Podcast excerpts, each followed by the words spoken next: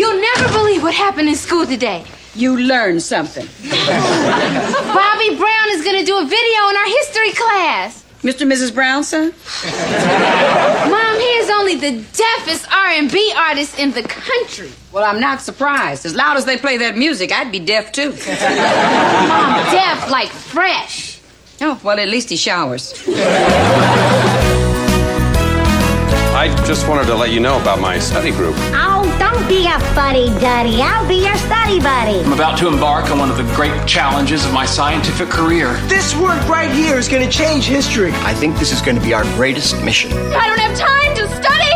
I'll never get into Stanford. I got big plans for you tonight. I got maps, I got charts. I'm going to see you through this because my credibility is on the line. It's at this point that you'll want to start taking notes.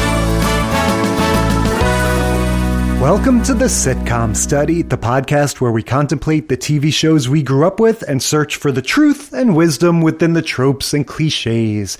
And Amy, you are looking fly as ever today. What are we talking about? Jay, today our show is the miggity miggity miggity Mac Daddy of shows because we are dealing with early 90s hip hop, R&B guest stars in sitcoms. Yeah, there's a lot going on here. Let's just take it nice and slow. One of our major tropes that we haven't gotten to yet is the pop star guest spots. We That's have right. a whole page on our spreadsheet Or devoted to that. musician guest yeah. spot. The Beach Boys alone, Davy Jones from the Monkees alone. Some of these guys would, would you know, they they have a whole trope unto themselves. They have a half a dozen guest appearances. So And we've got plenty of guys, plenty of these folks who've gone on to be actors. Yes, there is a whole thing. Obviously, since the dawn of entertainment, this line between musician and actor has been kind of blurry. And as we've talked about between us many times, within this trope of musicians appearing on sitcoms, there's a wide range of, of uses for them. And sometimes they play themselves and it's about the characters coming into the orbit of a pop star. And sometimes it's the, the musician trying to, to, you know, practice their acting chops. Yes, And so they cut play. their teeth as an actor. Right. And so they play a proper character.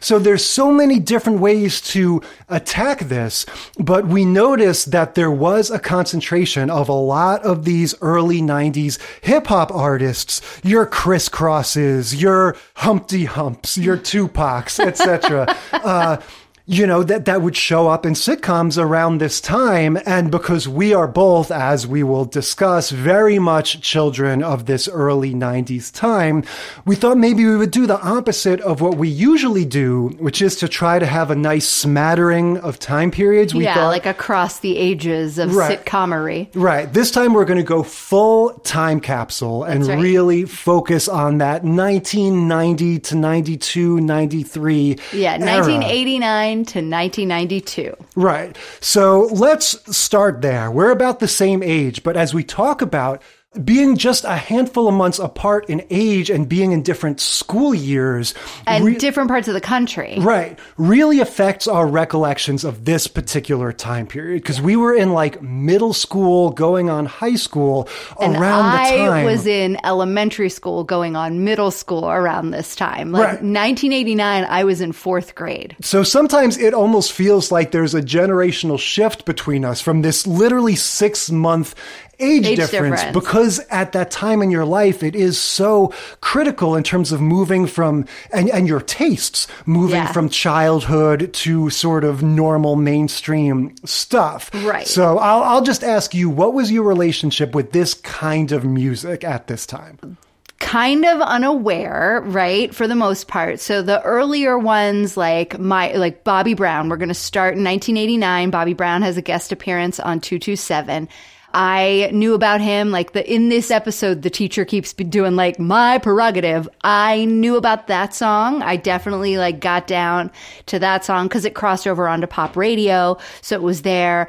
Bell Biv DeVoe, I knew about for later on because Boyz II Men, who I was into, they like name checked them. East Coast Family, baby. That's right. They name check them in the ABC, BBD, right? And so that's how I learned about Bell Biv DeVoe, but that was like not something I don't think I knew. What is their famous song? Which one? Bell Biv DeVoe? Yeah. Poison. Can't trust a big butt and a smile. That girl is poison. Yes. So I did know that song. I guess I just didn't remember. I don't know. Uh, see, and my my poor little brain can't even recollect back to 1991. So yeah, like, and then so we've got Bobby Brown, we've got Bell Biv DeVoe, we've got Digital Underground, and of course I knew about the Humpty Dance because that was one of those ones that like got everybody in trouble. You know, you weren't supposed to listen to that song.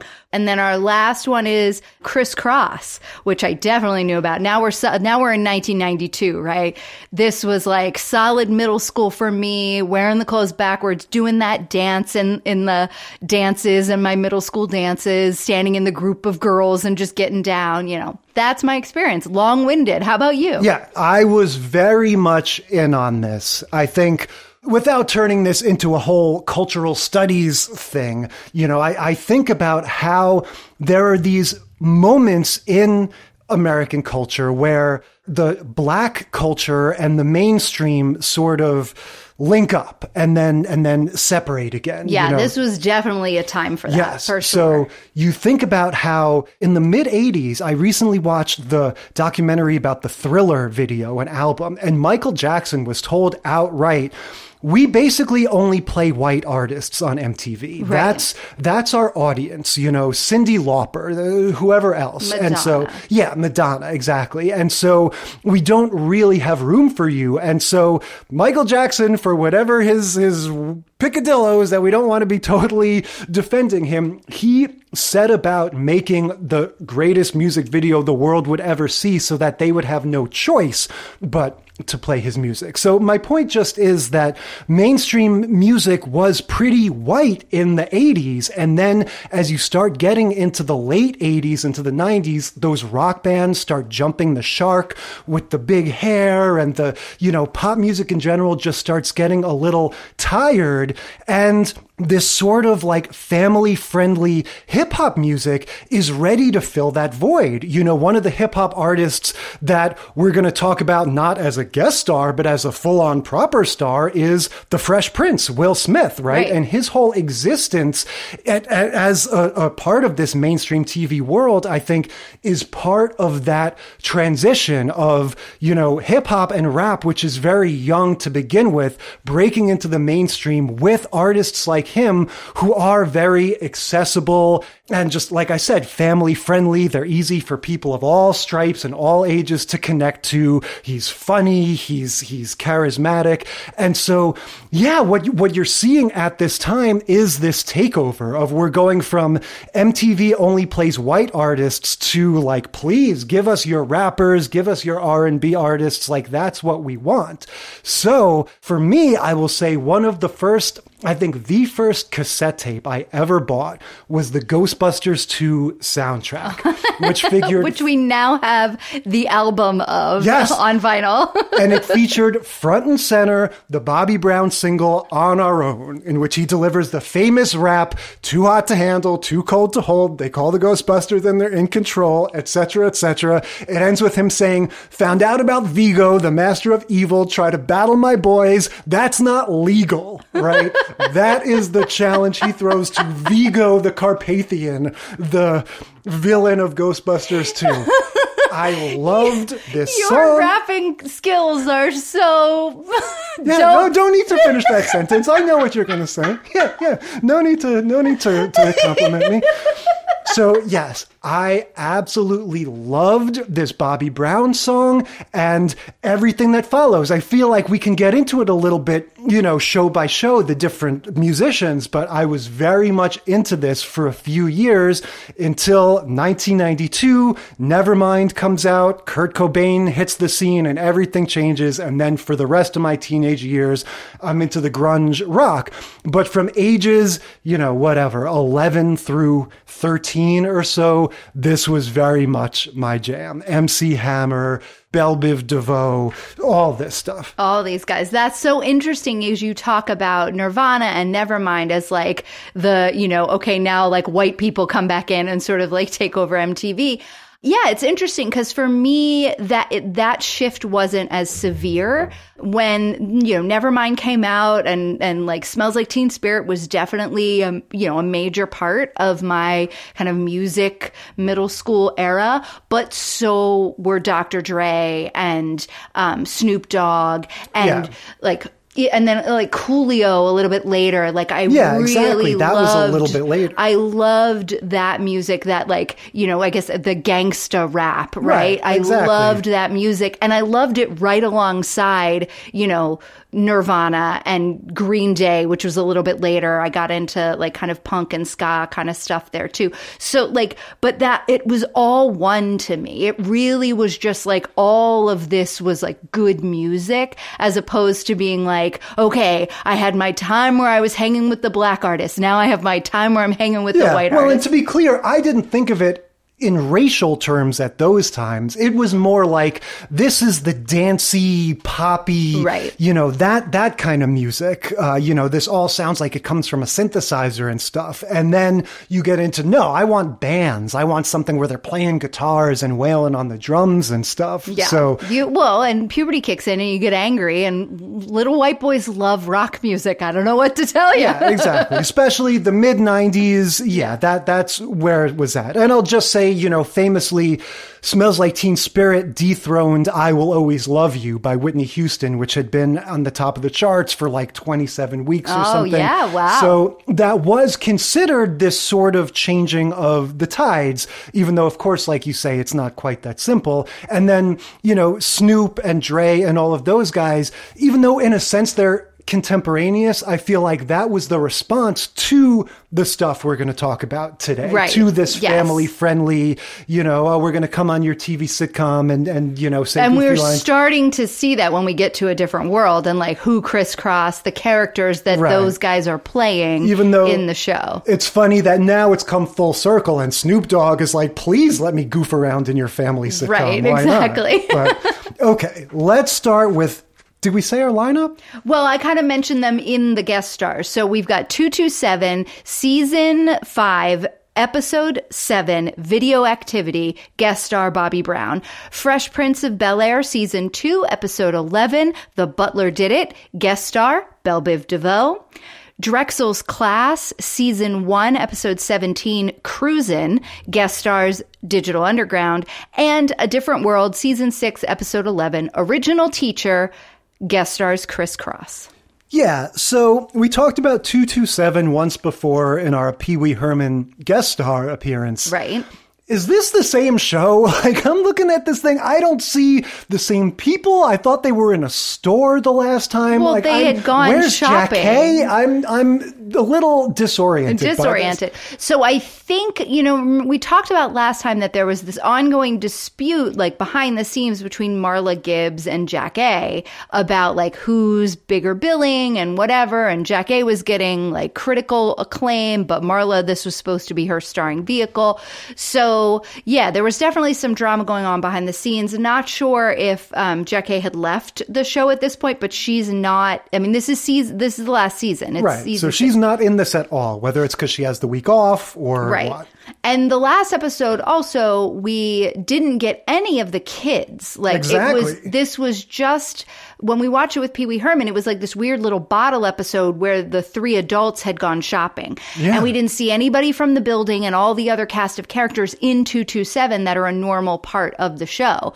Well, this one, we get to see all of those people. And so Regina King, this is, uh, you know, a big deal for her. The episode starts and we're in her classroom at her school. She plays the daughter on 227 and she is hearing from her teacher who is like this very kind of whacked out Yeah, this teacher, I would say he's pulling from the Jim Carrey school of acting, but I feel like this might be even a little before that. Yeah, but he's also trying to do that like stand by me kind of thing of like, I'm such a cool teacher, yo. Sure, but he's he is a cut up. He is very Yes. wacky and silly. I'm going to reference for the second week in a row. He's Color me bad. no, well, I was going to say he's got the fashion sense of the guy in Beetlejuice who's hanging hanging from the little wire Oh, in, again, the, in the bureaucracy he's got office. the huge shoulder pads. Gigantic. Well, I don't know blazer. what teacher is wearing like this cool of clothes. Like he has this like super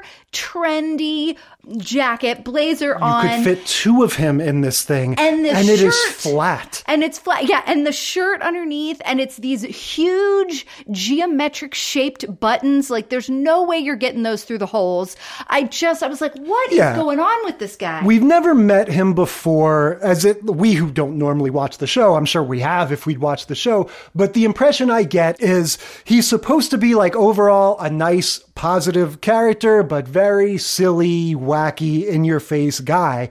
He comes into the classroom and announces that they are going to be shooting a music video for Bobby Brown. Well, first, he's coy about who the artist is. He says, Right. You guys have to guess. and then he who- keeps going, it's my prerogative. Yeah, he and they guess everyone but him because he does it so bad. They're like, Milli Vanilli? Yeah, yes, we get multiple references to Milli Vanilli here. So I was wondering, is this pre or post scandal from Milli Vanilli? Did we know that they were lip Oh, I think this was pre, because this is 1989. So Milli Vanilli gets a lot of references, I think partially just because it's kind of fun to say. And even before their scandal, they were a little goofy, uh, you know, kind of easy to make fun of. But yeah, this, this teacher is like, come on, guys, you know who I'm talking about, my prerogative. And they still don't get it. So just to explain to the youngsters, Bobby Brown basically had one album, right, called Don't Be Cruel. He had more, but all of his big hits, except for the aforementioned On Our Own, which is only on the Ghostbusters 2 soundtrack, he had My Prerogative was probably his biggest song, and Don't Be Cruel and Every Little Step are his other big ones, and they were all on this same Don't Be Cruel album. So My Prerogative is his huge song, and this teacher is singing that. They still don't get it, and so he has to tell the kids, Bobby Brown, he's the one that's coming to shoot his video in our classroom That's right. for some reason. and they they are freaking out. They're all excited. Now, in order to be on it, they have to write an essay over the weekend about Ellis Island, which is what they're studying, 500 words, and whoever gets the top 5 scores in class gets to be in the video. Well, we find out later on that Bobby Brown wants the whole class in his video, so it doesn't matter, but that sets up the center conflict in the story. So the setup for this is everybody's going to go home for the weekend and try to get the best score, you know, write the best essay so they can be in the Bobby Brown video. Regina King is like, I am going to do it. That's it. I'm going to spend the whole weekend writing this essay. It's going to be amazing. And then her neighbor, Curtis and her dad come in and they are having an argument over who's going to win the game this weekend, Howard or Morgan, right? That was those were the two hmm. universities. Universities, yeah. And so Curtis is for Morgan and the dad is for Howard. And so Curtis invites Regina King's character to go to a like a pre-party the night before the game and she's like it'll be fine i have all weekend to write my essay so she keeps going to these she Yeah. ends up going to the game Well, we should just mention before all this, she's told her mom about the the essay that Oh, she has to write. She's Yes, told her about this whole this, yes. scenario, and that scene is funny just because again, talk about time capsule. You know, this is your classic. Mom, don't you know the cool words us kids say now? You know, she comes in going, uh, the dopest freshest yeah, she goes, it's going to be deaf. And she goes, you know, I don't mean deaf like you can't hear. I mean deaf like fresh. And the mom just doesn't get it. And she's like, all right, how about cool, mom? Can we settle on cool? And it is funny how still 40 years later, cool is the one. The one slang word that seems to like never go away. that's Like, right We can that's always because agree on that. now it's all about the riz Yeah, yeah, exactly. but so, yes, deaf, dope, whatever. We have to bridge this generation gap. And yes, this is going to be important because the mom is going to be the little Jiminy Cricket on That's the right. daughter's shoulder, always reminding her. Oh no, I thought you were going to say this is when the mom and the daughter have the conversation where the mom's like, "Oh, I wrote that essay when Oh, right. I was in high school. Yeah. I got an A plus." Yeah. And that is like immediately my spidey senses go off. You know, we're spending tons and tons of hours at my work right now because, well, at everybody's work, but I work at a school just trying to figure out what we're doing with AI. So my spidey senses immediately went up and I was like, oh, her mom wrote an essay? Yeah. Oh, her mom has the essay. She saved it because she got an A plus. The original AI is your parents having written the same thing. is your mom's essay. But so, uh, yeah, that's going to be a thing throughout the episode. Is uh, the mother wanting her to get the essay done before she before she goes out? Well, and, the mom's just reminding her, but and then she procrastinates all the way to the last minute. It's three o'clock in the morning on Sunday night because she spent all weekend partying and having a good time and, you know, making that choice instead of writing the essay. And then she remembers at 3 a.m. that mom's essay is sitting here in the like little hutch that's next to the dining room. she remembers table. it while she's you know up at the kitchen table in the middle of the night working on her essay the dad comes in and is like oh you've got like four whole hours before you know before you need to have the essay finished and get ready for school and pack your lunch blah blah blah. And she's just kind of freaking out. And this is my nightmare. Like i am somebody that now i never procrastinate because i did this kind of thing when i was young. And it scarred me these kind of experiences whether it was being a kid and not doing my homework and not being able to like enjoy my free time or even like as an adult having to stay up until the wee hours and you know being so tired while you're also trying to do this important thing. It sucks. So i was like really just gritting my teeth throughout the whole episode leading up to this. You know we've sort of glossed over it but there's like four or five instances of Right. the daughter going out doing something fun with her friend the neighbor kid and and telling the mom oh don't worry i have the whole weekend. Oh don't worry i have the whole day. Oh don't worry i have till tomorrow. You know and i'm just like god just do it and then have your fun. Which I am the exact opposite of that. I would be just like Regina King. I would go, go, go, go, go, and be at, at 3 a.m. just trying to like scramble together this paper. Um, now, I've never done what she did though, which was like grab the old essay. Oh, I can't say that because that's not true. I definitely have done that. Ooh, ooh, ooh. well but you couldn't this whole scenario is pretty crazy the idea that the mom wrote this paper Right. when she was in school and had it this whole time Well, okay. I mean, I don't know. I say I have saved still on USB drives somewhere. Yeah, maybe, but it wouldn't be something where someone would go like, "Oh, let me get that," and just like walk two feet over to a drawer. No, that was what was weird. It was that the place that the mom keeps her high school keepsakes is in the hutch next to the dining room table. Yeah. And one of those keepsakes is Fred the frog that she dissected that's sitting there in a jar full of formaldehyde that every time they open up that little hutch, they go, ugh, and close it really quickly. I'm like, no, this is not, you would, that stuff would be like in the attic, in a box under your bed. I mean, it would definitely not be in the dining room. yeah, it's a little funny how it's so handy, but yeah, that's what uh, Regina King does. Brenda, I think, is her name Yeah. in the show. So she is like, all right, that's it. I'm taking mom's essay. So she takes her mom's essay, she rewrites it, and that's what she's going to turn in. Now that's kind of the main storyline. Well, there's a B plot, right? The teacher is also friends with this other guy who lives in the building who has quite a Jheri curl.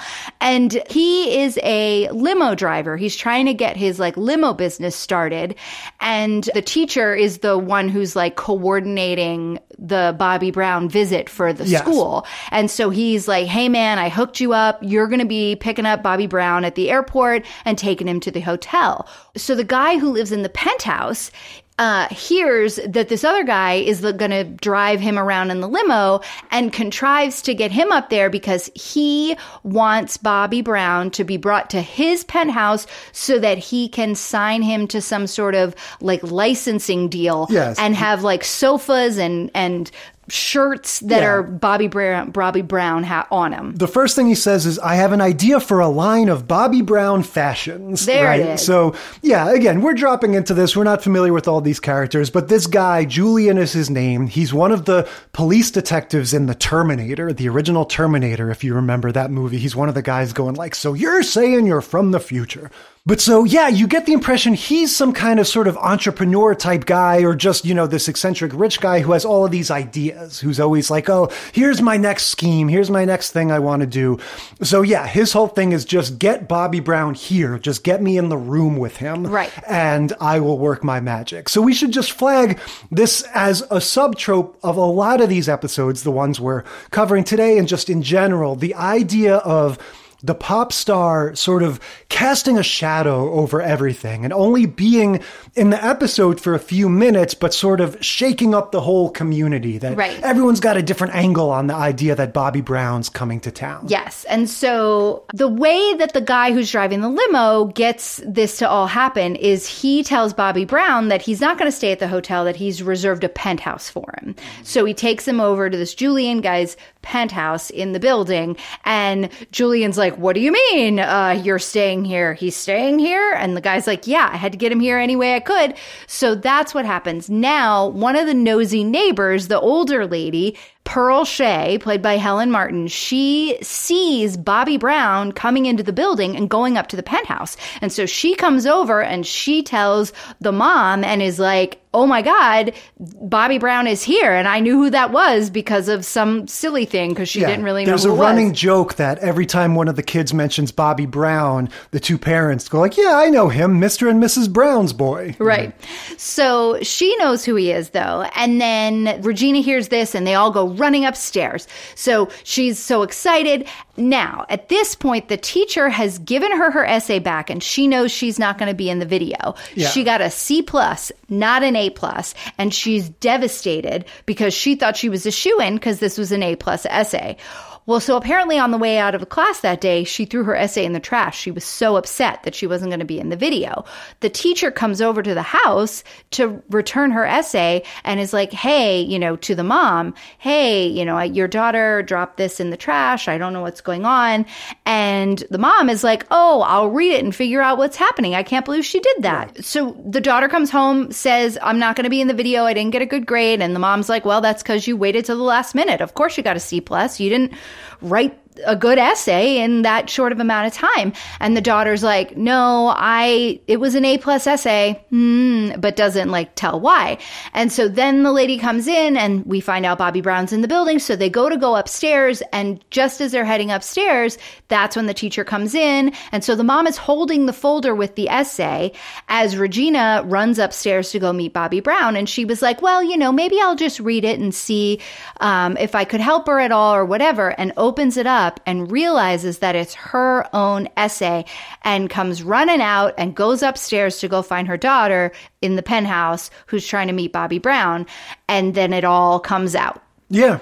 We should talk for a minute about just the moment when Bobby Brown himself actually arrives. Right. Because there is something about, you know, even knowing that we're watching it for that reason, you get a little starstruck when little Bobby bit- Brown. Yes, they definitely build there. it up ru- well. You know, you don't know that he's coming in to the room, and then the guy who drives the limo like reaches back outside the door and is like, "Mr. Brown, come And this there, way." there's also a rich history in sitcoms of having the non-guest spot. Like there's a Golden Girls episode where the whole time is like like they're trying to meet Burt Bacharach or who Right, and they never and they never actually show the person, you know. And so the whole time, you know, you have to kind of take these things with a grain of salt. Like, is this going to be the thing? Oh, it's all about getting into the Kiss concert, but we never get to see Kiss.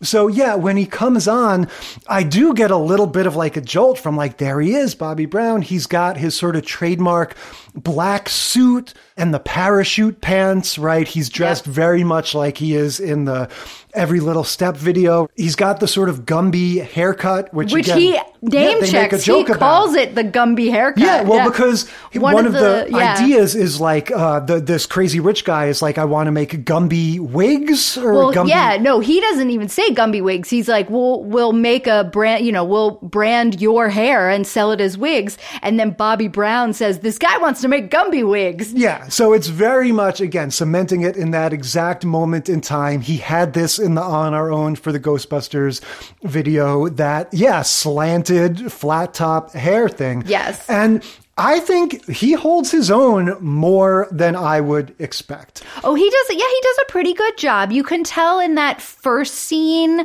where it's the three guys just in the apartment. It's almost like he's waiting to say the line and he's trying to like be himself but cool, but it's not. And then he's like, wait, ugly girls. And then he comes back like, Yeah, a lot of times these guest appearances tend to be written in a way that's very sort of, for one, easy for the non actor, you know, musicians to pull off and also just sort of flattering. So a lot of times it's like you get to be the straight man and just be kind of cool and everyone around you is going to be crazy and you're just going to react to them. We'll give you a few easy lines to say and that's pretty much what happens here. But for some reason, something about Bobby Brown, you know, well, first of all, let me pause and ask this because I wanted, I intentionally didn't look into this. Bobby Brown is one of those celebrities that I can't remember if he's alive or dead. Is he alive or dead? he's alive. Yeah, Bobby Brown's And alive and well. And he's 54. Yeah. Okay. So, internet has told us he's alive and actually younger than we thought. He's only 54. But anyway, my point was going to be just that Bobby Brown has had kind of a rough life. Of course, he's famously married to Whitney Houston and there's all kinds of craziness there. And he had the bad boy attitude. You know, his big hit song was My Prerogative. I'll do whatever the hell I want to do. So I was just kind of braced for like somebody that would kind of be like, don't tell me to memorize a line, you know, or just some, just like a little bit of a, a train wreck. And it's not that at all. Oh like he's no, fine. not at all. He was totally fine. He was, you know, charming, funny, did all the things you wanted him to do. he comes in there's there's you know a lot of stuff in this penthouse apartment of just everyone kind of falling over themselves in different ways to Right. Bobby Brown and then yeah like you said after we get through this and that it's it's revealed that Bobby Brown didn't want uh, to narrow it down to five kids in his music video he wanted to have the whole class there And this is when Brenda gets caught. Right. Right. Because it's it's revealed that her plagiarized essay has not been updated since the 70s when it was originally written. So the mom comes back up, she comes upstairs and she's like, uh, what the hell is this? You stole my essay. And then she looks at the teacher and I'll get to you in a minute about the C plus. Yeah. And Regina King is like, you know, I'm so sorry and I shouldn't, you know, I shouldn't have done it and I know it and, you know, whatever. And then, and the teacher is like, yeah, there was nothing in this essay about the last 25 years. There was no, nothing about immigration. Yes, she gets caught. She gets a punishment that does not involve not getting to be in the video. She says instead, the mom says you have to write three essays about each one of the things you did wrong, right? One is procrastination, one is plagiarism, and what's the what's the last one? Yeah, one is about procrastination. One is about um, passing off somebody else's work as your own, and the other is about honesty or something like that. Maybe, yeah. Ah, I'm trying to remember. Now I'm bummed. I can't remember that either. But yeah, she has to write three different essays. And then we get to the actual video shoot where not only has Brenda been allowed to participate in it, she somehow got like, you know, the key featured right, of course, because she is the lead of the show, so Yeah. she gets to dance next to Bobby Brown and get down, and it's great. The Bobby Brown video is amazing in the sense that it is very, very funny to watch. I'm going to say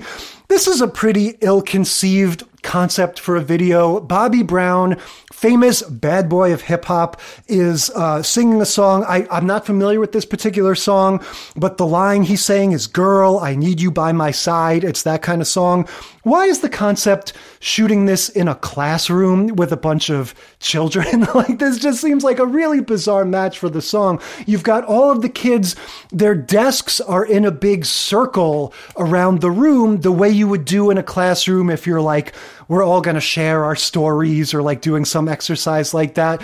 And he's Yeah, dancing he's in the middle. pretty young. Like, I mean, he would have been 20, so he would have just been like 1989. He's sort of just out of New Edition, like just Yeah, kind of fair going, enough. You know, so he definitely that's his like. you Yeah, know, he's the a high school kids, and he's very young. I mean, he looks super young in this. it's still like it, it's just hard. I guess what you have to remembers that a lot of the music videos at this time were just like, we're going to shoot you performing the song in this setting and in this other setting and in this other setting. And then we're going to cut them all together and that'll be the video. That's right. you know? And we'll have like some sort of fun effects over it and like Yeah. spray paint stuff on top of the screen. So I guess that's the idea. Like we'll just shoot you singing and dancing in this classroom, and then we'll we'll make that part of this this larger thing. But it seems like such a bizarre concept for this video: dancing in a classroom, you know, with like three or four teenagers dancing with you. Lots of Running Man, lots of those Yes, early but I don't think it's supposed to be a good video. I think it was just because this was the like part of the show. I know, but it, that just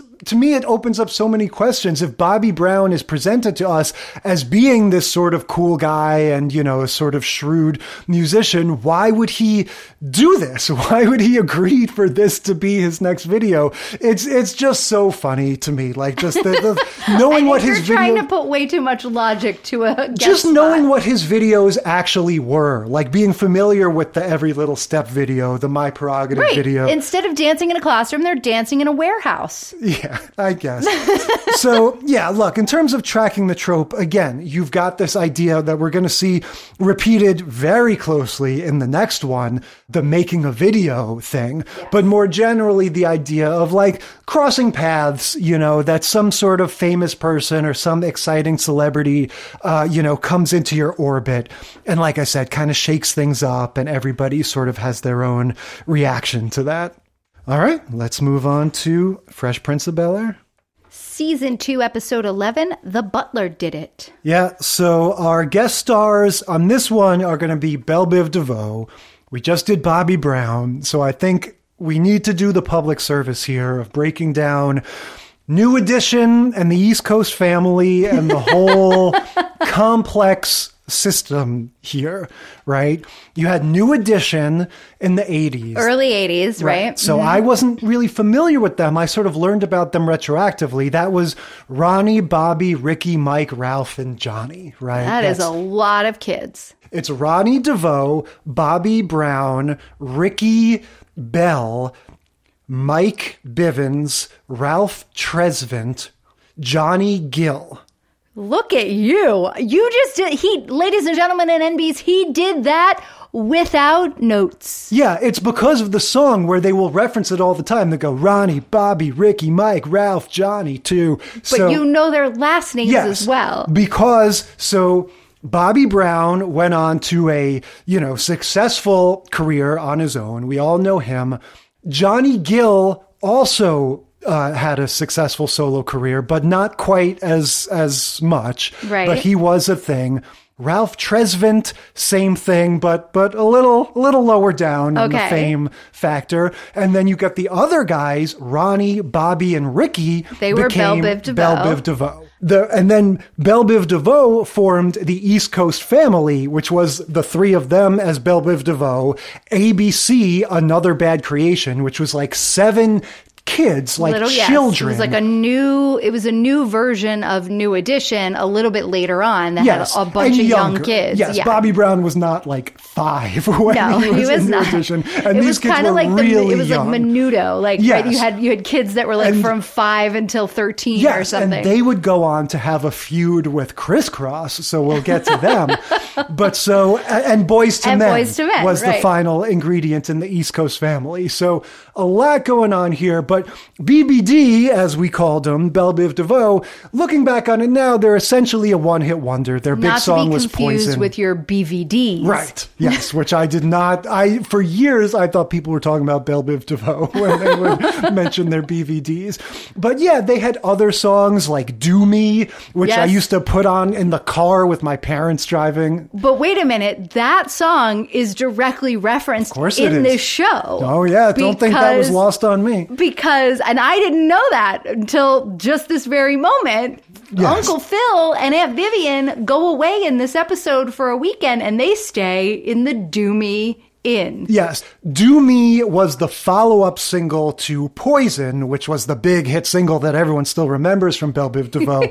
so, yeah, look, all that's to say that I was definitely into the Bell Biv DeVoe movement. I remember all of this. I would put on that album that had all those super sexual songs on car trips with my parents, you know, when I was like 11 and just be like, yeah, this is what music is like. I don't know.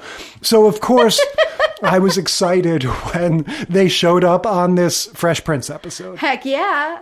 So, yeah, we're going to have basically a retread of the party when the parents are away type plot. But this time it's not Will. No, this time Carlton has uh, he has assumed the role of acting adult in charge because Carlton has this master plan where he says, you know, it's not about throwing a party per It's se. all profit. Yeah, we're going to rent out our house for a music video shoot.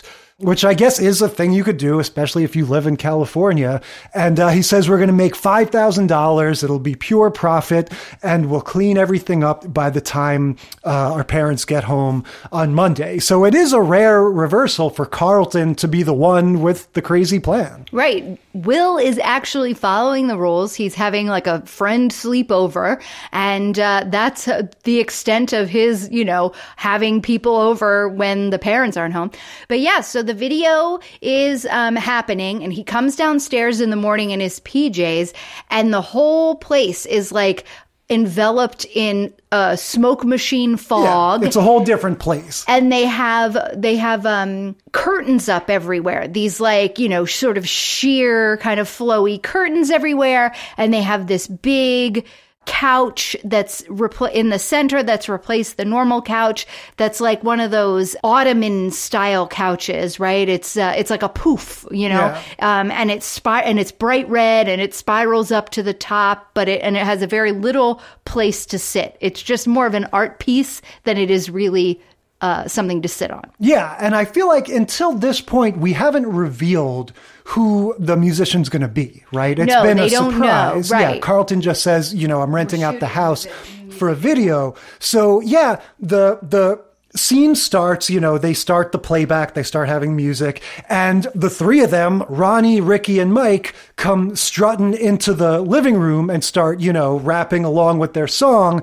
And Will and his friend Todd start freaking out and jumping into the into the shot. But I just want to stop for a second and talk about this song because I feel like this is the same thing that happened with the Bobby Brown ones. When you have these acts that are like a little bit of a flash in the pan, right? Their album is already out. Right. By the time that they're booking these guest appearances on these on these sitcoms and stuff. So the Bobby Brown song, I don't know what song that was. That wasn't familiar to me. But this song that Bell Biv DeVoe starts singing, Gangsta, I do remember this song. And this is not on their original album, Poison. This was like a follow up. Right. And the truth is, they were already slipping Yeah. at this time, you know, even though it's so soon after they hit the scene.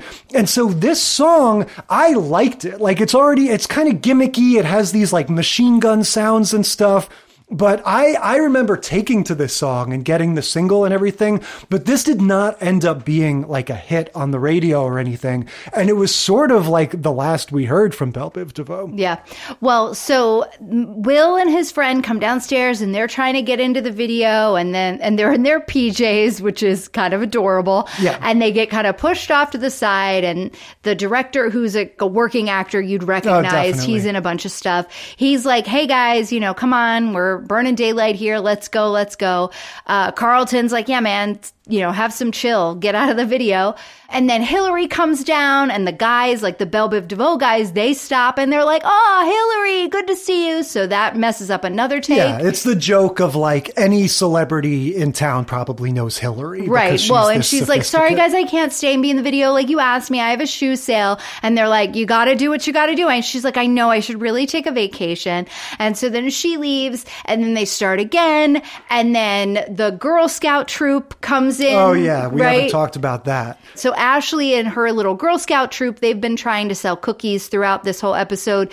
They come in from wherever they were and they see what's going on and they run and scream and hug the guys because they're like, oh my gosh, oh my gosh, it's these famous musicians that we like. And then they get pulled off. So that's another take ruined. And then the, now we're, okay, we really got to get this done. We really got to get this done. And then Will and his friends start dancing and trying to get in the middle of the video again, like randomly instead yeah, of like, it's very funny. We hear the first, you know, 30 seconds of this song, Gangsta, like 17 times. Yes. You know, they keep playing it over and over again. And I'm going to make the same observation I did about the Bobby Brown thing. This is a bizarre concept for a video.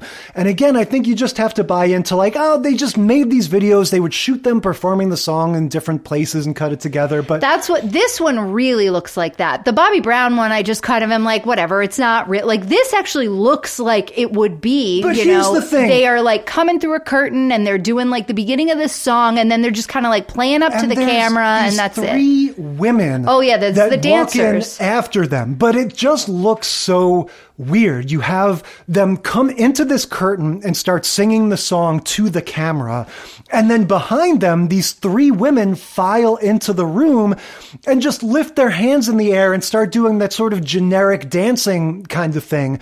But yeah, it's just like this is like what, what is this? You know, like what am I looking at? Just like three guys rapping with these three ladies just kind of randomly moving around behind them in a living room. But that's not what it looks like. It's all covered in, you know, it looks like probably a, like a whorehouse more than anything else because it's got these weird lights and like That would be everything's red and it's like smoky and they're they're shooting them from really low. Like the you know the camera guy is down on his Yes, knees, like shooting 90s. up, and so they're just. I think it's just a shot. You know, they're just getting a few shots of them in this like you know fancy house. Yeah. that is all kind of smoky and curtainy and stuff. It would be less weird to me without the ladies. I think if it were just the three guys rapping, I would say, oh, okay, it's an interesting looking locale and they're performing the song. See, and it would be weird to me if there weren't ladies Because because they're not- It's like a video. You always have hot girls, but they're the not doing a choreographed dance, nor are they just That's hanging out. That's more of a now thing. They are just hanging out. They're walking in and like, oh yeah, it's a party. I'm just kind of getting right, down to the I music. guess that's what it's supposed to be, just like a party vibe. But no, Once they're again, not doing like a Megan Thee Stallion. Like,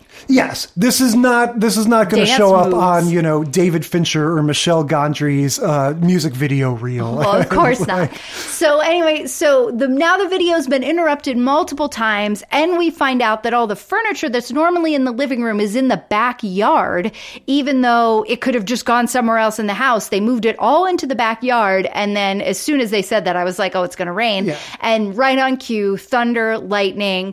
Oh my gosh, what are we going to do? Everybody, they're done with the video shoot. They all start rushing to get the furniture back in. Well, and that was a super sitcom contrivance when the director was like, all right, we just have one more shot and then we'll be out of your hair. And it's like, wait a minute. You just did like 17 takes and didn't even get that one thing that you were trying to get.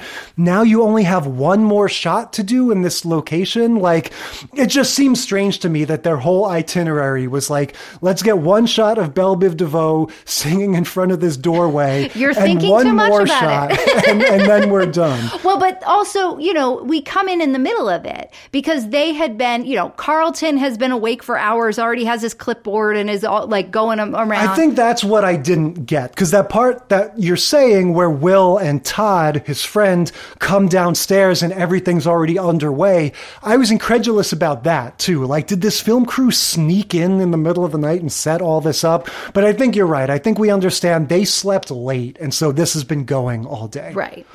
So yeah, the the thing again, much like what often happens in a party while the parents are away type episode, they get the phone call. Will answers the phone.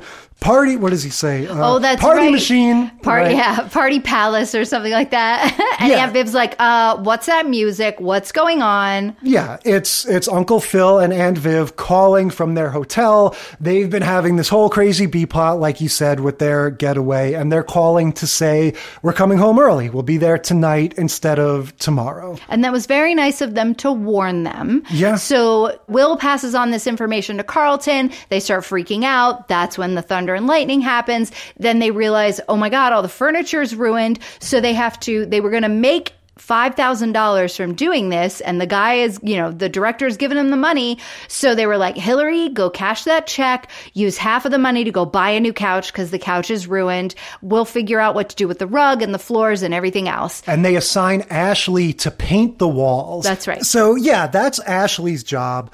Carlton is in charge of buffing, right? This is something I remember from watching this when I was a kid, where they have the buffomatic and Carlton is going like, let's read the manual and you know and and see the proper steps here. And so it starts okay page one welcome to the wonderful world of buffing.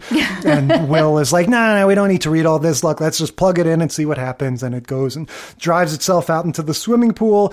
But yeah everybody's got their own job to do. And it's your classic ferris bueller type thing. We need to get the house back in shape before the parents come home. Right. And it turns out that that couch is actually a $5000 couch when you include the delivery fee, which the, you know, they have to pay because they don't have a vehicle that can deliver this giant couch.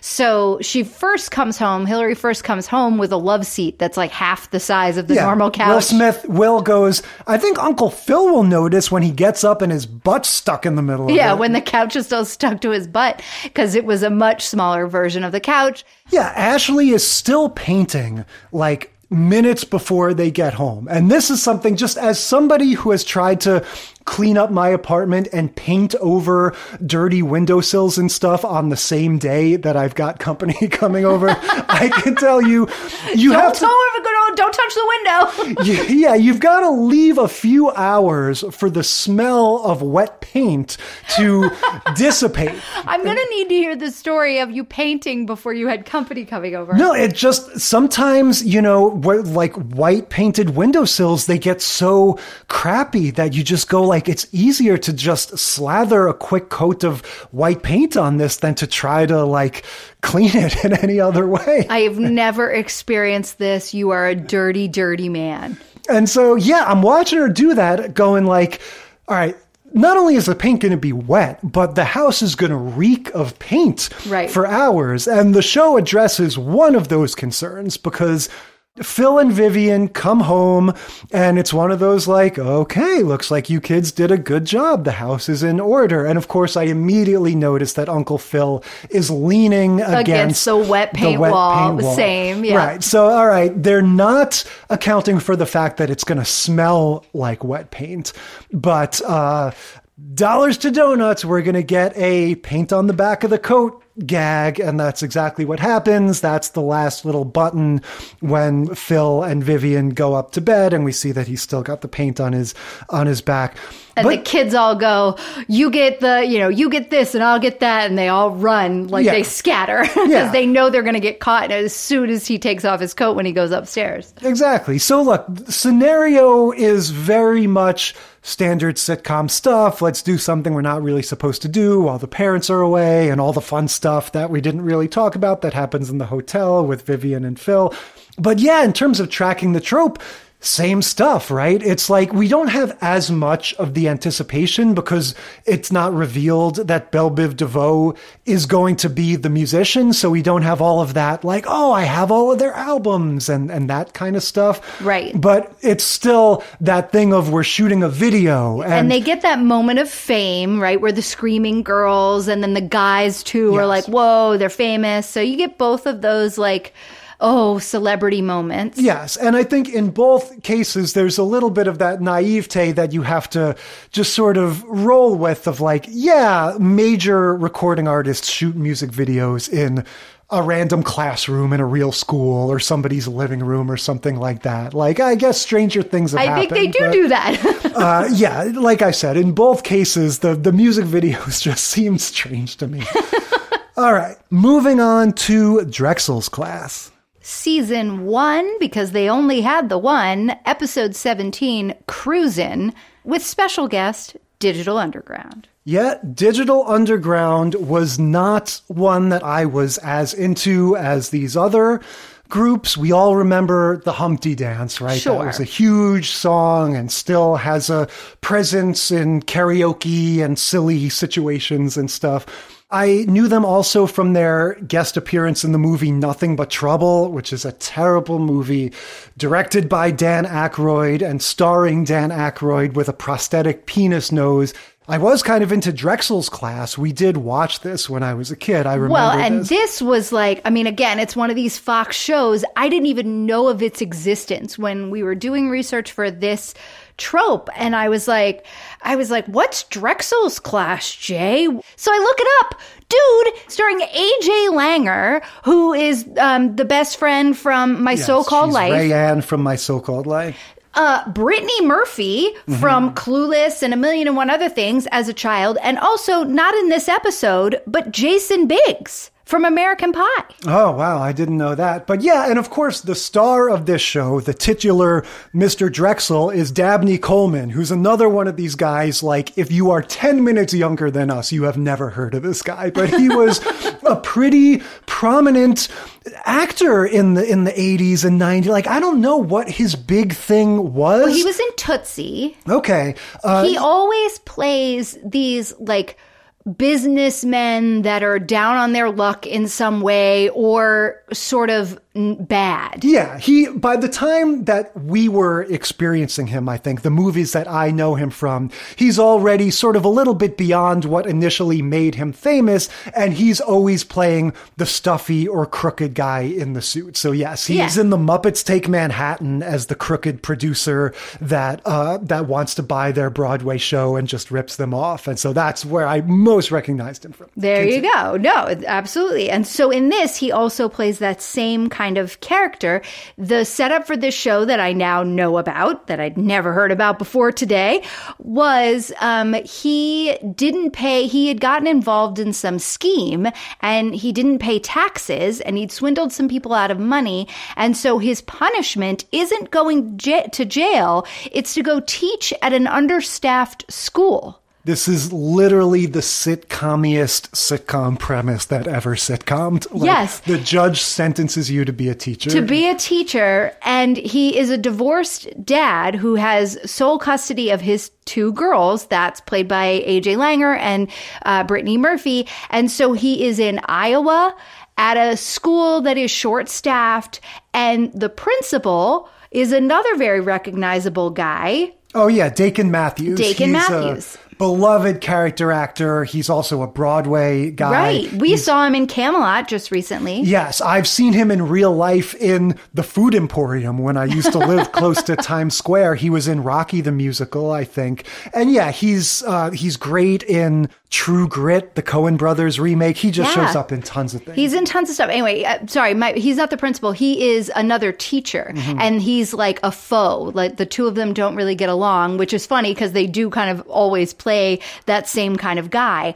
So anyway, so those are the two, the main kind of teacher characters and then there's another teacher there's a, an actor i didn't recognize so this episode had this like weird feeling of a fever dream so it starts with jason priestley Yes. And you realize it is a fever dream. well we find I mean, out that later yes. but we don't know that Right. So, yes, setting aside that knowledge, yes, it begins with Jason Priestley playing a priest. right So, playing a teen priest Yes. his he's on a show called teen priest This is very funny. This is going to be another trope. I call it the Johnny Dakota thing. If you remember from Saved by the Bell, Johnny Dakota is a fake celebrity in in the fictional world that, you know, comes to their school for whatever Right. reason and then turns out he's an asshole and it's like don't ever meet your heroes, you know, in real life the celebrities are creeps. they're wor- they're the worst Yeah, and this is very much going to be one of those types of scenarios. But yeah, talk about your 90s time capsule. This has got to be season one or two of 90210. Jason Priestley, he is young, fresh faced. And yes, this is very much mocking that idea of the teen idol. Oh and the my sort of god! teen And the girls are just watching the show. The two daughters are watching his show, Teen Priest, and they are just like, "Oh my god! Oh my god!" I mean, he is like Tiger Beat to a T. Everybody's all about him, and um, the dad's like, "Who is this guy?" You know, whatever. And then we hear about the scheme. So he's got a new scheme where they can go on a vacation. They get to go on a cruise. He and his girls, if he convinces ten suckers to buy a ticket to go on this cruise. He goes, I've made a shady deal with the travel agent. Yeah, he says a semi shady deal with a real estate agent. with a which I thought travel agent. funny. Yeah. Yeah, to be able to do this thing. So he has convinced nine people. He needs one more. And um, his oldest daughter, uh, Melissa, played by AJ Langer, she dates this guy named Slash, who's an idiot and looks exactly like Anthony Kiedis. Yes, this is very the much Red Hot Chili Peppers. modeled after Anthony Kiedis from the Chili Peppers, who were around, I think. Again, we're talking Yeah. early 90s, so you hadn't had that. no, this is definitely under the bridge downtown. Yes, you Like, hadn't had that takeover yet where it's like the hip hop is totally gone and the grunge rock has completely taken over. But Chili Peppers are definitely one of the original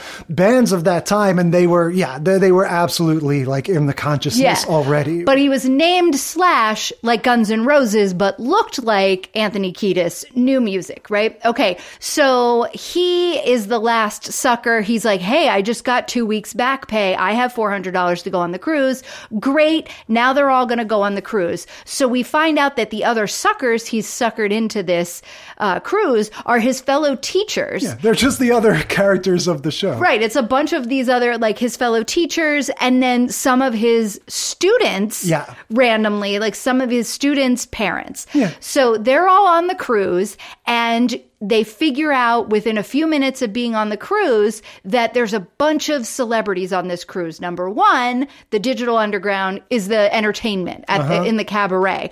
So we get this whole great scene with one of the kids from the class and um, Humpty, where he's like, Humpty, I'm, I'm your biggest fan. Look, I even carry the nose around. And he puts on the like Groucho Marx glasses and nose.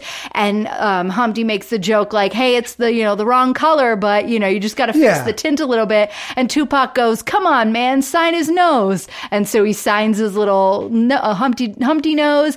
And then off they go. Yeah, this is basically all we're going to get in terms of the hip hop guest star acting, Acting. or interacting We with the characters. Yes, we're going to get a performance later. But yeah, we get, you know, again, like I said, they're written to come across as cool and nice and not give them any super hard acting challenges or anything. So there's not really much to say about it, but it's definitely fun seeing super young Tupac and Humpty interacting. Well, and this was what was so clear in this like time capsule of an episode is that nobody knew. Like Tupac clearly wasn't the famous one in the Yeah, digital exactly. underground, and nobody knew that he was this amazing actor. Yeah. right. Like, I mean, we know from what was it like Poetic Justice or whatever it was called that I, he went on. I can't he confirm or deny A, amazing actor. he went to a performing arts school. He went to like the fame school of He's LA. in Juice. He's in several movies. Yeah, I'm just saying I haven't I haven't formed an opinion of his acting one way or another. And I mean, I guess I can't say that I have either. I just know that he grew up, you know, with Jada Pinkett Smith, right? Sure. She'll tell, she tells the story in every interview that they were like best friends their whole lives, but they went to this performing arts high school in Uh-huh. LA. So th- like, you know, he has like Jamie Foxx, that same kind of performer background Yeah. that's separate from his like gangster rap image that he tried to, that he made. Yeah. Not tried to, that he successfully Yeah, I made. think when you get when you get fatally shot in a gang situation, you can claim to have You can some- claim it, yes. Some authenticity. I'm not trying there. to like to Yeah, to no, step Tupac to his cred. I'm not That trying to step to his cred at uh, all. I'm No. more gangster than Tupac. Bring it on. Obviously, we will be cutting all of that out. Moving right That's along. fucking perfect. You should leave it in. So, uh, yeah, but you are right that Tupac is very much one of the other guys in Digital Underground. And yeah, they have this fun little scene. He sizes his nose and says, like, hey, little guy, keep it cool or whatever. Yeah. And they kind of move along with the episode. And then we get, yeah, a few scenes later when we come back from a commercial, like a full on performance where the show and, you know, sitcoms like to do this a little bit like our John Stamos performance on TGIF. That's a right. few- a few minutes ago. Oh, we uh, a few minutes of content without having to write a script or or shoot anything else.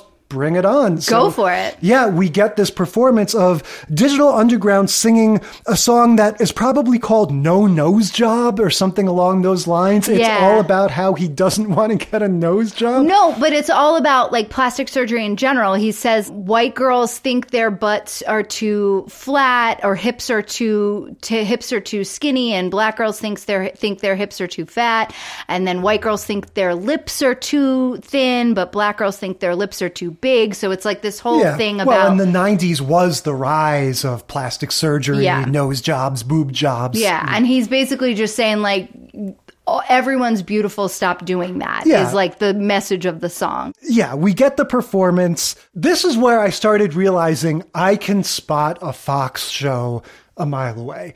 You know, there's something about this time period. They're always shot on video. This was contemporaneous with In Living Color. And so just the fact that you would have this hip hop act do this guest spot on the show, sort of apropos of nothing, just sort of like, hey, hey, they just walked over, you know, they were, they were hanging out with the In Living Color guys and they just walked down the hall and, and stopped by this set. Like, there's just something about the overall sensibility of these Fox shows in the early 90s that is just very much its own thing. Yeah, and I had no idea that this was a Fox show, but I couldn't figure out why I didn't know it. And so then I was like, oh, that's why I don't know it. So yeah, that's really all we're going to get from Digital Underground. The focus of the story is going to be that AJ Langer's character Melissa is going to sort of strike up a little romance with Jason Priestley who is playing Johnny Andreas. So again, not that different from Johnny Dakota from Saved by the Bell, but the whole thing is going to be that Drexell who is this schemer, this con man, he's going to shift his focus to I'm going to try to get a a photo basically like a photo for a tabloid magazine. Again in the 90s this was not the birth but a big ascent of this sort of supermarket tabloid culture. This was a little bit before like TMZ and that kind of thing. And so yeah this was very much a sort of hot button idea of we're going to get a photo of Jason Priestley or Johnny Andreas with a mystery woman on this cruise. Yes. And so he's going to, he calls uh, some tabloid to try to get money and he gets an agreement from the tabloid that he'll get $30,000 if he gets a photo of Johnny Andreas kissing the mystery woman he brought on board. Yeah. Well, also on board are uh, a whole slew of what they call the Sports Digest swimsuit models. That's funny. Yep. So they were trying, he pays them, he pays like three, two of them to try to corner Johnny Yeah. Andreas and get him, you know, kiss him. But then it turns out that this guy, you know, Jason Priestley's character is super into his daughter. And so he's like, oh, wait, wait, wait. But then he's like, oh, but wait a minute. Maybe I can get a picture of them kissing. So, like, what a shitty dad. Oh, yeah. I did not remember this as part of the premise of Drexell's class. I just thought this was another head of the class knockoff. But no, I guess the stories all revolve around the fact that this guy is like kind of an asshole and has these like criminal tendencies. Yeah. The the thing that I just started that I wanted to focus on for a second is AJ Langer because she, you know, we don't talk about her as much as Nicole Eggert, but she was a huge Oh, she's one gorgeous. for me. Yes. Yeah, she really is just like has this sort of like perfect like if, if you want that kind of quote unquote girl next door sort of waspy type look She's she so, but she's like mouse like, right? She's got those tiny little features and she's got this big hair. Well, yeah, and for me, the one-two punch was my so-called life on MTV and the movie The People Under the Stairs, which is this Oh, Wes right. Craven movie, super weird, great horror movie from the early 90s where she plays this, yeah, sort of battered child who is imprisoned by these crazy murderous parents. And so she was just a very, you know, she loomed large for me when I was a, you know, young teenager as just a, a pretty celebrity girl that I liked. And so, yeah, it's just, you know, tidal wave of nostalgia for her being in this role. I didn't realize, I didn't know like what she did prior to my so-called Uh, life. Well, and they definitely have the Fox thing of like, we don't care that she's a teenager. She's going to be talking about having sex. She's going to be in her bikini. She's going to be, you know, two timing and her dad's not going to care either. He's going to care more about like getting the pictures of her than he is his own daughter, you know, having these Yeah. relations with these two different men. And she is a Seinfeld girlfriend to AJ Langer, which I remember at that time being like, mm, I don't know about this. I think of AJ Langer as like, Isn't she too young for that? And Seinfeld being like a grown up dude that's much older. Yeah, but I mean, he ended up in real life marrying somebody Yeah. like 20 years younger Yeah. than us, so whatever. she was one of the younger girlfriends on that, probably, but I don't think it's super scandalous. But anyway, it's all about them having this little romance where Jason Priestley, as as Johnny whatever, starts to convince her, like, no, what I really like is a nice girl, and I'm not really. I'm the- from Minnesota, Yeah. and this is all just uh, which this is all just Hollywood. too, because I'm pretty sure Brandon and Brenda were from Minnesota. In Oh, in 90210. 90210? I It's didn't all remember about that them either. moving to Beverly Hills. But so there's a moment where he kisses her hand, and I wanted to just pause on that for a second. Is that in the 90s or now, for that matter? Is that still a thing? Unironically kissing a woman's hand, like no, Lancelot he was. style. I mean, he was revealed that that was all an act. So I think Right. that was just meant. He was doing that because he was like playing. He's the, like- overdoing it, Yeah. I guess. But she, the character, and we, the audience, don't know that yet. No, but also, I mean, look, there's this thing of like when the like Prince Charming guy comes to sweep you off your feet, and that's what he's leaning into. So, okay, so I guess what I'm asking is if somebody does that, it's immediate cause for suspicion. Nobody is going to be doing that and actually turn out to be a good guy. I yeah, I don't think so. I mean, you know what? The where it might get you might get away with it, but I still think it's red flag. Maybe it's what they call now a beige flag is European guys. Yeah, they've got their whole, their own set of rules.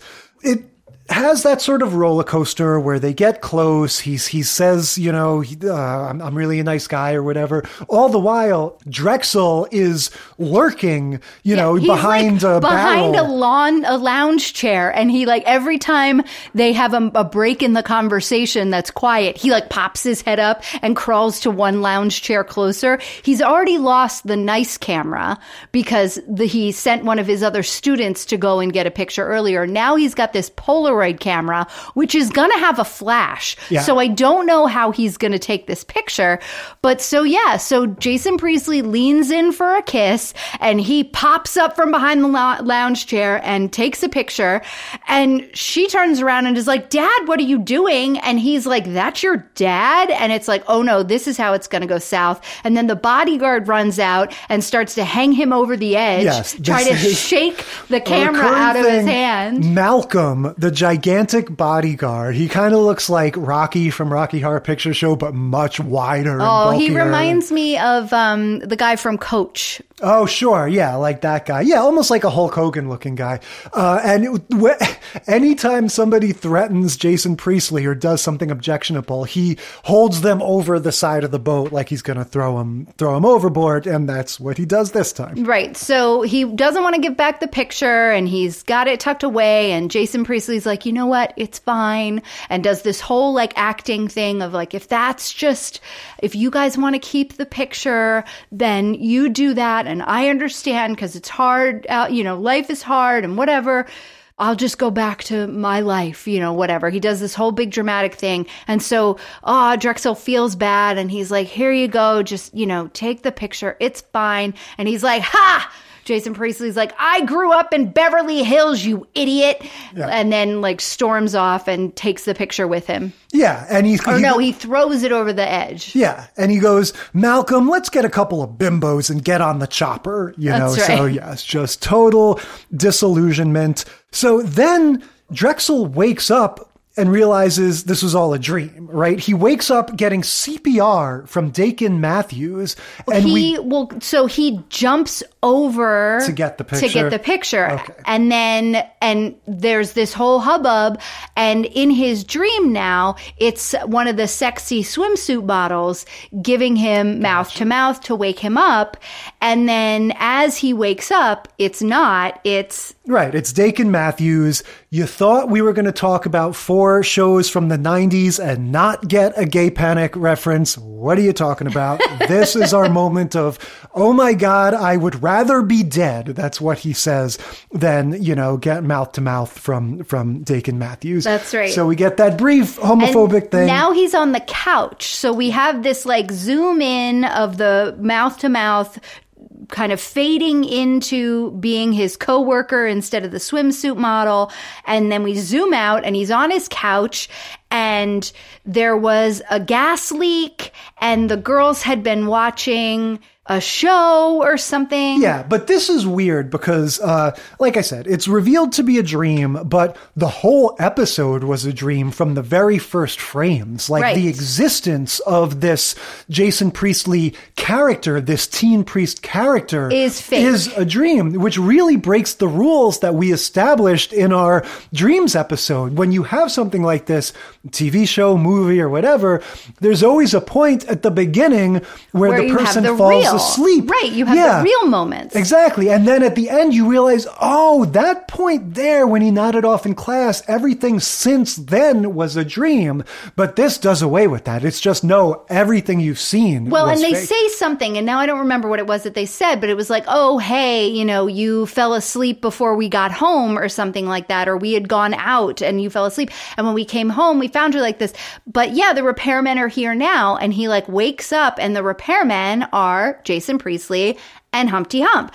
And so he's like, wait, in my dream, he does the whole Wizard of Oz thing. You were there and you were there. Yep. And then as they leave and everyone everyone's leaving him alone, he's like, I think I need to sleep more. Wow, this was crazy. He reaches in his shirt pocket and he pulls out the Polaroid of his daughter kissing the hot priest, Jason Priestley. Because Jason Priestley's character in this episode has Freddy Krueger powers. In Nightmare on Elm Street, if you are physically touching something in your dream when you wake up, you will be holding that object, like Freddy's hat or Freddy himself. And So that's how you Jason defeat him. Priestley has Freddy, Freddy Krueger powers, or are you saying he dove into the water and got the picture, and that's how he? I guess it? I'm saying that Drexell's class as a show plays by Nightmare on Elm Street rules, where if you're holding something in your dream, when you wake up, you have it in material reality. Do you think that this was an idea that came from AJ Langer in her experience with Wes Craven? Wow, now you're talking. I'm pretty sure this was before that, but uh,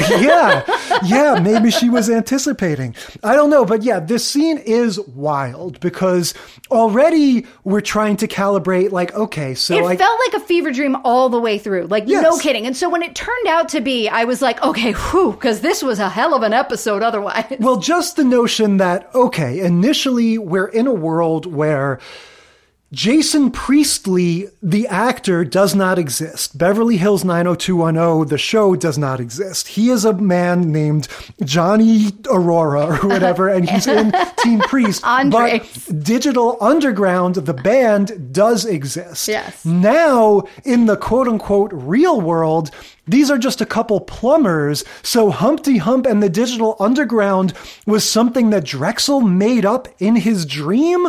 Or Digital Underground really exists and his repairman just happens to look just like Humpty Hump? With the same fake glasses and nose. Yeah, exactly. It boggles the mind. It was Um, wild. Obviously, you're not supposed to think about it that seriously, but it is no, funny. it is no surprise that this show lasted one season only. yeah. I will say again, the Fox networkness of it is so clear. Just the way that you, you contrast it between the first two that we watched and this one. It's not like those other hip hop artists, Bobby Brown and, uh, and Bell Biv DeVoe had a ton to do in those, but their presence was very much part of the story and woven in. And it's about in this episode, we're going to try to do a music video or whatever. Whereas this really did feel like, oh, we have access to Digital Underground for whatever reason. They'll agree to be on our show. Uh, you know, we need to, to goose ratings a little bit. Let, let's get them. Like it just feels so sort of random and haphazard, Yeah. you know? Yeah, who knows? So I think this is basically later on the same year. Let's move on to a different world. Season 6, Episode 11 Original Teacher, featuring Kriss Kross. Yeah, Kriss Kross is a big subject unto themselves, but a different world. This is, I think, the first time we've talked about a sitcom two weeks in a row. We Right. just did them for our beauty pageants episode, but this is much later in the run. And I love the revamped opening title sequence. Oh yeah, this now this is kind of the different world I remember. Yeah. right where you have Cree, whatever her last name is, as like the main girl, and Whitley and Dwayne Wayne are married now, and he's a teacher. Like this, I was like, yeah, this is the this is what I remember because Yeah. I watched it later on, I guess. And for this season, the open is this constant horizontal camera pan through these like areas where everything is painted the same color. This is a technique that has come back around again. You see this in commercials and stuff where you'll have a room or a setting and everything is the exact same shade of yellow or whatever it is. And all you see are details in the shading and everything. And so the camera keeps sliding through all of these situations and you're seeing these different sets and characters. And yeah, it just totally like it tells you the story of them getting married and everything. And uh, it just, it, it gives you the information you need. It sets the tone in terms of the style and everything. It's really cool. Yeah. Great. And so the setup for this episode is Cree, the um, uh, main character. So she came in after Lisa Bonet left. Her name's Cree Summer. She plays Freddie Brooks, and she became like the main character uh, after season one when they retooled the show, like we talked about last week. So she now has graduated from Hillman, and she is a teacher or or some something like that. She works with kids, and there are these kids that are in a juvenile detention program and this is they're getting like a week off of being in juvie to come to this historical black university and get straightened out basically uh, and introduced to a different world of you know people of color than what they're used to that's kind of the whole point of this so everybody who's there is all the men are supposed to be um, they're supposed to take a, a youngster and be their mentor for the week Yeah, kind of like a big brother kind of thing. Right. Now, while we're on this subject, I noticed, you know, I mentioned last time, I didn't really watch this show as a kid, but I was aware of it. It was on in syndication all the time. I would see the commercials. This Dwayne Wayne character, played by Kadeem Hardison, I knew him from the movie White Men Can't Jump, which I loved.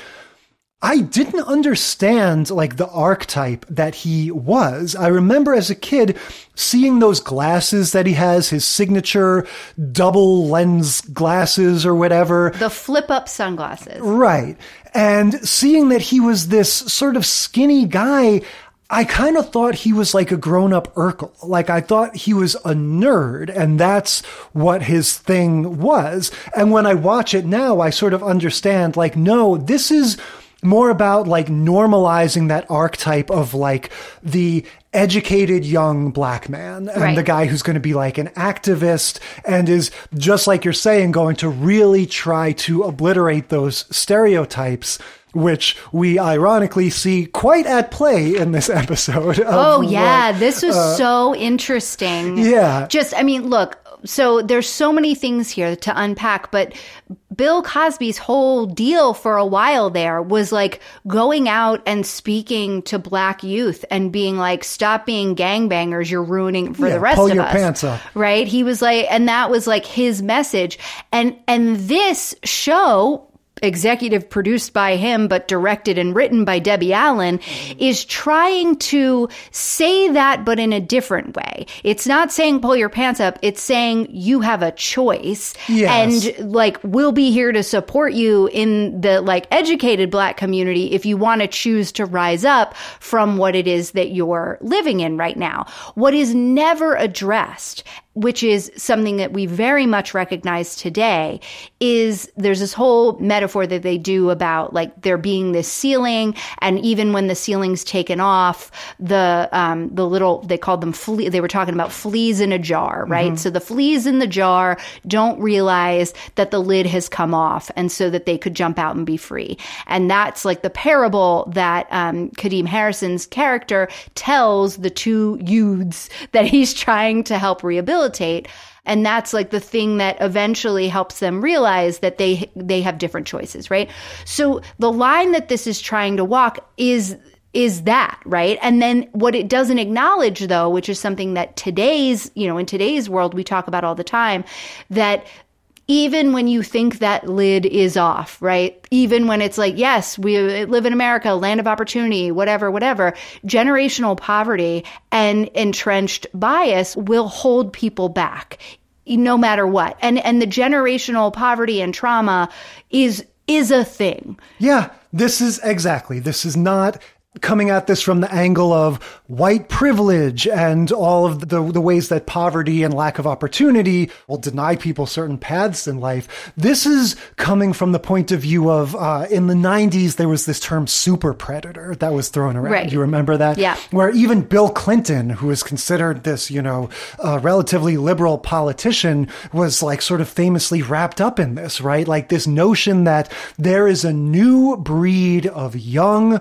urban psychopaths that are going to kill us all, you know, and this is the kind of thinking that led to stop and frisk. This is, you know, just this. Well, it was because they're children of crack, right? And so they were born high and they'll their brains won't develop. That Yes. was the thinking. And it is it is born out of the, you know, real statistics that crime was on the rise throughout the 80s and into the 90s. And there were, you know, safety issues in cities and stuff. But then it just it just got totally sort of blown out of proportion and turned into this spectacle. Right. It was it was used as like a straw man to make white people who lived in white suburbs be scared. Yeah, exactly. Not to mention, yes, all of the different changes in policing and all, all kinds of uh, implications and consequences for this kind of thinking. And so, just like you said, it is fascinating to see a show which, in so many ways, has its head and its heart in the right place and is showing all of these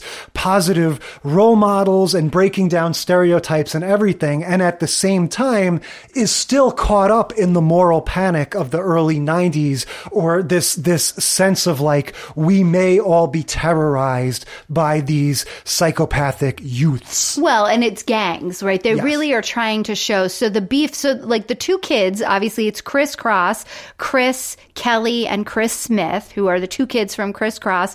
They are the two that uh, Dwayne Wayne gets stuck with in, in the end, right? Because everybody's supposed to have one kid that they're mentoring, but then there was an extra kid who got thrown in at the last second. And so they were like, well, one of you lucky teachers gets to have two that Because you're they have a beef. The two of them are the only two that get to talk out of these six or seven kids. And, and immediately- realize, yeah, and they realize that they're both from the opposite sides. Like one's from the two two zero, they're like made up gangs. But here's the thing. and one's from like Cambridge or whatever, and so they're like, these are our made up gangs that we are like our territory, your territory, and we hate each other. Yeah, it's the 220 and Coolidge. But at first, I don't think that's what sets them off at first. They realize that in like their second confrontation in the classroom. I think at first it's like they're wearing the same hat or something. And he's like, oh, Oh, you yeah. copping my style? That's right. So it's like they're just at odds because of everything. Yeah. And so, yeah, these, these two kids. Now let's just talk about Kriss Kross for a second. Now, if there is any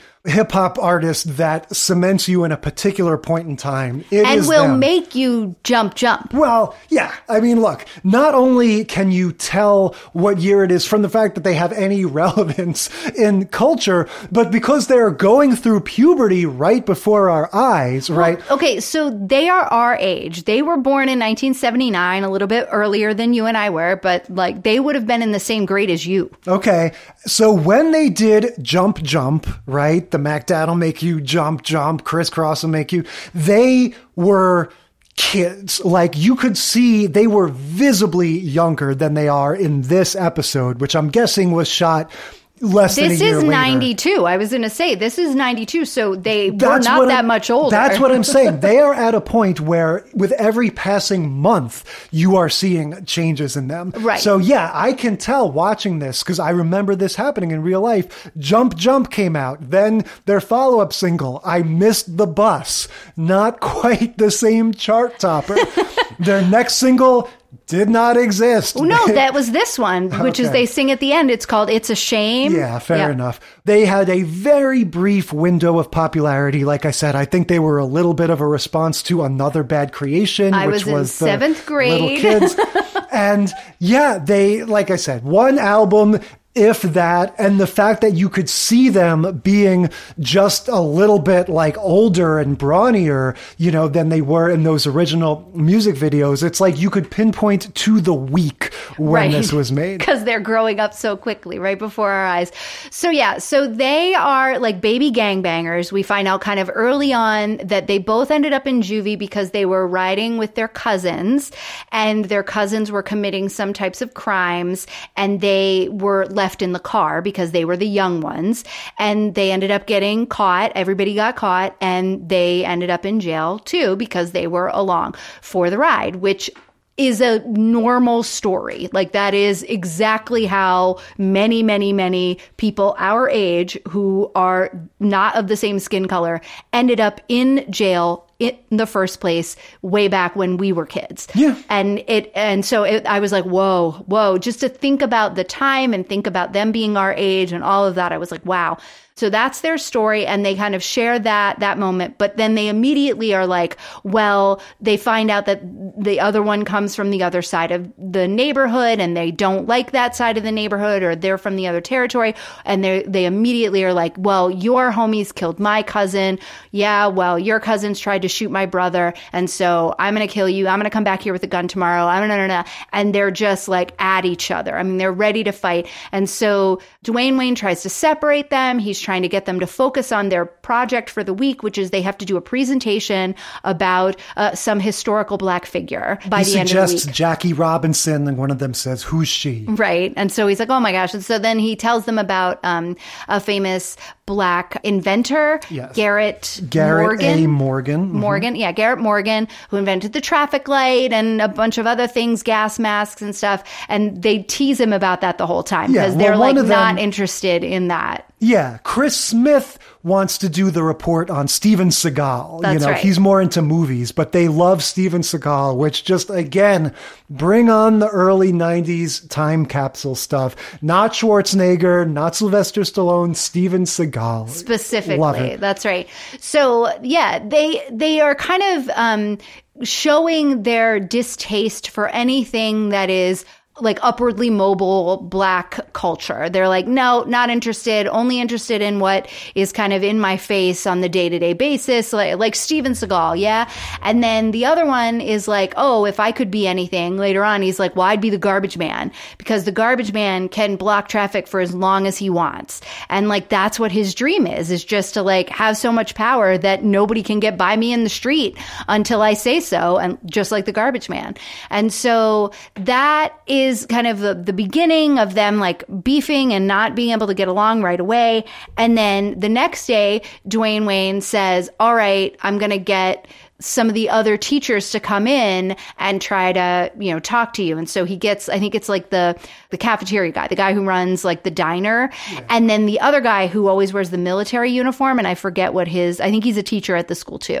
So they come and they've written this rap and they show up and they look like Flavor Flav. They're they're Flav and Humpty, right? That's what I took it to be. One are- of them is like Flav, and the other one's like Humpty Hump. but one of them has their clothes turned around backwards, which is like a Kriss Kross thing, right? So they come in and they have this whole rap and they're trying to perform it and say, like, you know, you think you have beef and all this stuff. And it goes, it is great. Yes, it is ridiculous, but great. Yeah, and that doesn't impress them, No. right? And then we get the second guy who this is where I started really writing down like, okay, this is super predator bullshit where he starts talking about like, I went to Nam, I've had to kill, I've had my friends killed. I didn't think I would come home to worry about getting shot on the street. I didn't think that every kid would know how to fire an AK-47 before they learned how to ride a bicycle. You know, like we're getting this thing of like, oh my God, our country is falling apart because the children of today are murderous gangbangers. Yeah. Or or just they feel like that's the only thing they can be, right? So then Dwayne Wayne is like, "All right, well, this isn't this hasn't made an impact either. I'm going to go to their homes." Yes. Now we should also say uh, they start throwing around the term OG, right? Right. Original gangster, and it's funny because this is around when that got popularized, right? Yeah. Correct me if I'm wrong, but Ice T is the original gangster. Is right? that is that true? I think that that was a song of his, and that he coined that term. that he was the OG? I, I didn't may know be, that. I didn't confirm that. I may be wrong, but that's kind of what I think, which would have been in early 90s. So that's just funny to me because you talk about the slang terms that have survived versus the ones that have fallen by the wayside. Now, you know, a four year old girl knows what you mean if you say, oh no, show me the OG Blues Clues. You Right. know, they'll, they'll Right. understand that. So it's just kind of funny that at this time, all of these people at this historically black university are going, original gangster? What what is that? What is, is that, that? term? It's just funny the way that that's part of the sort of moral panic element to this right? This older guy going like gangster? Like you don't you don't want to be a gangster. Why would you celebrate that? But so yeah regardless we get the thing that i feel like happens all the time on tv shows and never in real life the teacher coming to your house. That's right. And so he goes to, we don't see him go to Chris Smith's house. We see him go to Chris Kelly's house apartment and the dad answers the door and so and the dad's like you know named loco Oh yeah, he's named Loco. Whitley's there. This is the uh, the only kind of well, the main appearance that we get of Jasmine Guy in this episode. yeah she's kind of off to the side here and there Yes, and but what we do get of her, she has just taken this caricature of a Southern Belle debutante girl and just elevated it. Like she is every little movement, motion, word she says is so I mean it's almost like musical in the, the like this character that she's created. It really is wonderful to watch even in these little snippets. It's like, man, that's good. She's good. And then you just got to go right back into the show. But like she's so good that it like takes me a second that I have to like I just look at her and I'm just listening to her and not really like in the show for a minute because she's like good. Anyway, so he's at the dad's apartment, he's at the kid's apartment, and the dad is like basically telling him to fuck off. Oh, yeah. Well, the dad says straight up, like, I instill the fear of God in my son. He knows that if he gets beat up out in the world, I'm going to beat him up at home. Like, Right. he has to be a tough, strong guy and is not receptive at all to anything that Dwayne uh, says. Yeah. And then it devolves into them like coming to blows, right? Yeah. So the dad is like, you know, Dwayne keeps pushing, keeps pushing and being like, you know, come on, you he do you want your kid to end up in juvie forever? Do you want your kid to end up dead? Do you want your kid to be a gang banger? And the dad just like reaches in his waistband and is like, yeah, you know, and you know what? Get the hell out of here, basically. And so then they start pushing each other, and the kid comes out and um, and sees this all, and the dad is like, "Why don't you run along out of here, and I'll show my son who a real man is." Which one do you think he's gonna, you know, look up to after this? And Dwayne nods and leaves. Yeah, and again, this is where it sort of crystallized for me what this Dwayne Wayne character was really supposed to represent. That you know, this it's not about him being a, a grown up nerd. It is very much like yeah, he is this modern, enlightened, educated young black man that's supposed to be like the answer to this kind of caricature. Right. Like when Kanye first came out and was like, I don't need to slouch my pants kind of a thing. Like this is that same sort of, I'm still cool, but I'm really smart. And I don't Yeah. like, I don't have to be, you know, gangster to Exactly. have cred. Um, hopefully Dwayne Wayne didn't go the way Yeah, I was just gonna say, like, Kanye was nothing but smooth sailing from from then on. So yeah, back at school, Dwayne sits them down and you know he he asks them straight up like, if you had a gun, would you kill him? You know, he's talking to the little Kriss Kross kids, and they both say like, yes, if I had the means, I would murder him right now. Yeah, and he's very surprised that the kids show up the next day, especially Chris Kelly after that like confrontation with his dad. He just figured he wouldn't show up and that would be that. Yeah, they have more of this. Like, like we said, the, the he kind of gets at their aspirations. Uh, the one kid says, "Well, I guess if I could be anything, I'd be a movie star." The other kid says his garbage collector thing of, "Oh, the garbage truck gets to stop all of the, uh, you know, all the cars behind it," and he he gives them the parable of the fleas. You know, like you alluded to earlier. It's the same kind of thing with like the elephant doesn't realize he's not tied to the stick anymore. That idea that like your limitations are just in your mind. And there were two fleas that were stuck in a jar, but then they took off the lid, but they never knew that the lid wasn't there anymore and they could go wherever they wanted. And just like you said, it's it's just funny how times change and attitudes change. And it's like at this point in time, we felt like, you know, young black kids needed to hear that they didn't need to be gangbangers, that they could go on and do anything we want. And now the feeling is that the, the rest of society needs to hear there's a reason why so many of those kids turned out to be gangbangers. And it's not as easy as you think. And maybe that lid that you thought had been pulled off was actually there and you didn't know it was there. exactly.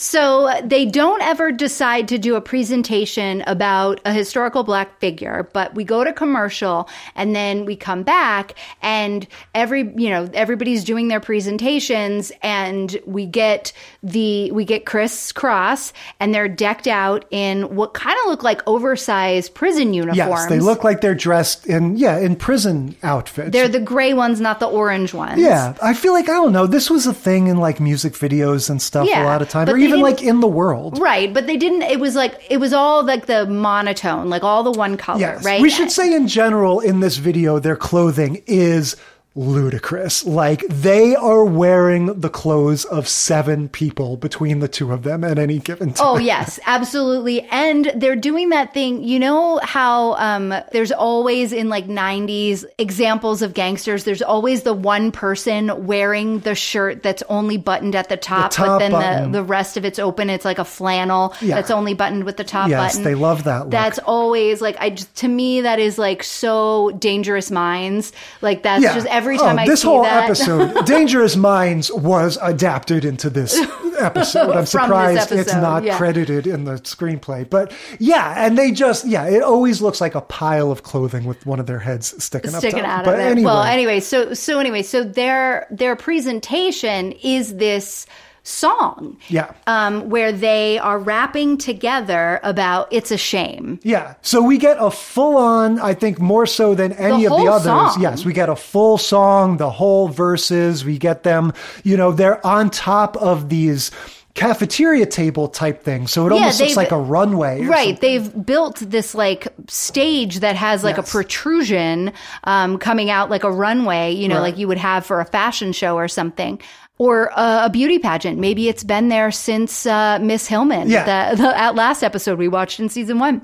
We get quick Jada Pinkett in the audience Oh, and she she's like grooving in the background because she's in the show at this point um, but she's not really in this episode only at the end she comes up and starts dancing with them and so does whitley and a bunch of the other characters they get up and they start dancing with them at the end toward the end of their song Yeah, it's funny the different sensibilities because again, if this were Fox, you would you wouldn't be able to hear the song by the end. This would be like the Beatles at Shea Stadium. Right, it would've been so going wild. Whereas with this, I'm like, God, studio audience, give it up a little. Like they do this whole is song. there a studio audience Well, fake audience, whatever. We're hearing laughter and stuff. It, it just, Yeah. you know, there was no like reaction to this. There was no applause or anything. Like, I actually felt a little awkward at the way that there was no sort of like audience energy, the way that a lot of times with these guest appearances, that's part of it. You know, if you perform a song on a sitcom set, you get people kind of jived up a little bit. So then we see the dad that he had Yeah. the previous altercation with. The dad comes in and has his hand inside his shirt and jacket, like on his chest. Like it's supposed to make us Right. think like, oh, he's got a gun or whatever, and he's in here He with came to gun. assassinate his child. or uh, the teacher, right? Yeah. So he's got he's got his hand inside his you know chest, inside of his shirt and jacket and whatever, and he's walking through the crowd, walking through the crowd. He gets over to um, the side like where the teacher is standing, where Dwayne Wayne is standing, and then the song is over, and Kriss Kross comes over, and they're like, "Hey!" and the dad pulls out from his breast area a jar with no lid. And he hands it to Dwayne, and the kids are like, See, it doesn't have a lid. Get it? You're the OT. the original teacher. And that's the end of the episode. Yeah, yeah, he got through to them. he, he scared him straight, but didn't have to scare him. yeah, again, much He acknowledged him straight. much like Michelle Pfeiffer in Dangerous Minds. I love how Kriss Kross is credited as Mac Daddy and Daddy Mac. That's right. In the credits, they were not initiating their, you know, Dwayne the Rock Johnson transition yet. You know, uh, she that they're still in like Lady Gaga mode, just as their as their personas. But yeah, look, in a lot of ways, this was a diversion, obviously, because in the first three episodes, they're the pop stars are playing themselves. And it's all about, you know, regardless of how organically it's it's woven in, it's about them, you know, the characters Being celebrities. Right, yes. exactly. And the characters experiencing them as musicians. In this case, we're getting like, no, it's, it's this weird hybrid because it's like, we're going to try out these kids as actors. And they did pretty well. They, yeah, and in a sense, it's the best of both worlds, I guess, because you get to see them inhabit these these fictional characters, but then you also get your fun Kriss Kross song at the end. So yeah, it's funny how looking back over these, in some ways. They're different, you know, like the first two are clearly of a piece because we get that fun. Let's, let's shoot a music video. Right. They're going to, oh, they're going to do a music video in my house, in my school, whatever. Right. And by the time we're at the end, it's a whole different thing with we've got the rap artists playing these juvenile delinquents. And yet they all have that super specific time capsule thing. And they all have, yeah, the different ways that, you know, uh, hip hop and black culture are like making their way into the mainstream and how is, how are the mainstream forces reacting to that and everything. Like, Yeah. it's it's again it's just very much like 1992 you know distilled into sitcom form Absolutely. So I am hard pressed to choose a favorite because I enjoyed this lineup so much. There was, like you said at the beginning, there is this sort of um, excitement when you know there's going to be a guest star. And then, of course, in Drexell's class, we got the surprise extra guest star of Jason Priestley. So it was just, it was like, every one of these episodes was teed up for when is the performance? When is the guest star going to arrive? When is the, like, when is the next shoe going to drop? It, they were, it, they all had that. And so I enjoyed every single one of them for that reason. I really had a fun time with Drexell's class because it was totally new to me. And I love when we come across a show like that, that you, especially ones that you've watched before that Yeah. I'm unaware of. Cause I just, I love, I love being like watching your glee and knowing about stuff that I'm like discovering for the first time. And, um, yeah, it was really fun to dip into this later a different world right after watching that season one episode. I that was nice. Like we don't ever do that, so that was really fun. Yeah, I can't, I can't, I, I can't say enough about this uh, this lineup. I'm so excited because when we were researching this lineup, we realized that we needed to narrow it just to like 89 to 92 because there are so many instances. Yeah. and so we have a whole other show that's just 93 to 96. Oh yeah, we haven't even talked about MC Hammer showing up on Martin. Oh my God, Martin alone has like 47 different acts Yeah, that do a cameo. Sister Sister. Naughty by Nature is in Living Single. There's a Pete and Pete episode with LL Cool J. Like, I'm so excited about the next version of this now. Yeah, for me, the first two I think are really the sort of like chef's kiss, perfect sitcom stuff. You know, I love the sort of semi awkward integration of the pop star. You know, you're going to have Bobby Brown trying to make conversation with, you know, 16 year old Regina King. Like, I love all that stuff. And again, the Fresh Prince having that sort of Ferris Bueller type plot and everything, that is all great. And then, yeah, Drexell is fun, but it's just so foxy. You know, by foxy, I don't mean sexy. I mean Fox, the network, just having that again. Early 90s Fox. Yes. Ness. Shot on video, the story being kind of disjointed and random, the whole sensibility being kind of rude and problematic. Like, yes, you know, love it or hate it. It just, it, And it I is what it normally don't love those, but I really had a fun time with that one. Yeah, and again, Different World is fun because just watching Kriss Kross is just hysterical and super nostalgic, but it is like sort of vaguely disturbing for the reasons that we said.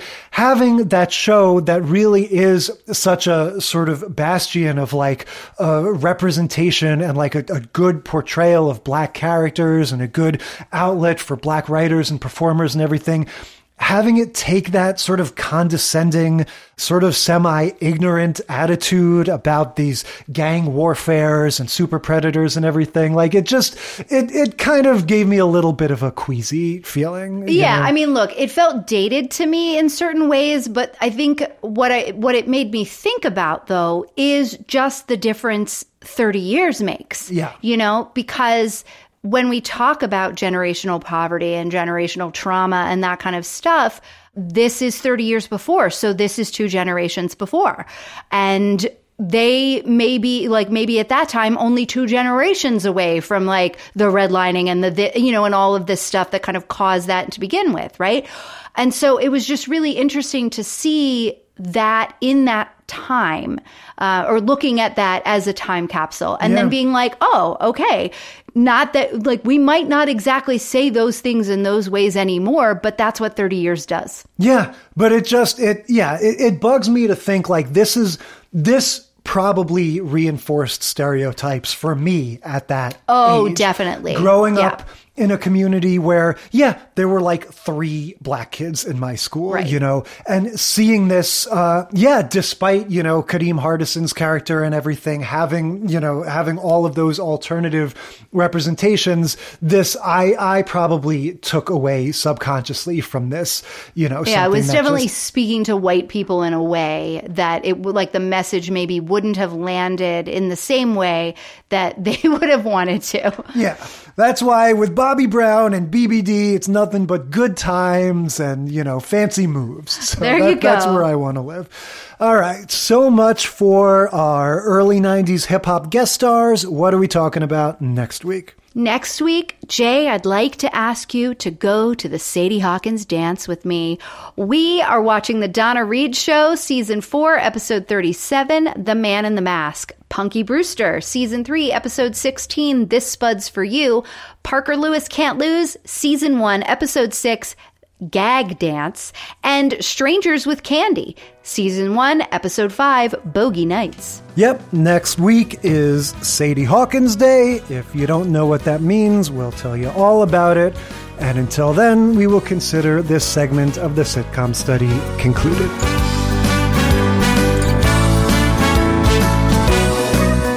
Thank you for listening to the Sitcom Study. Tell us what you think or share your own TV tropes and topic ideas by sending a self addressed stamped email to sitcomstudypodcast at gmail.com or find us on Facebook or Instagram.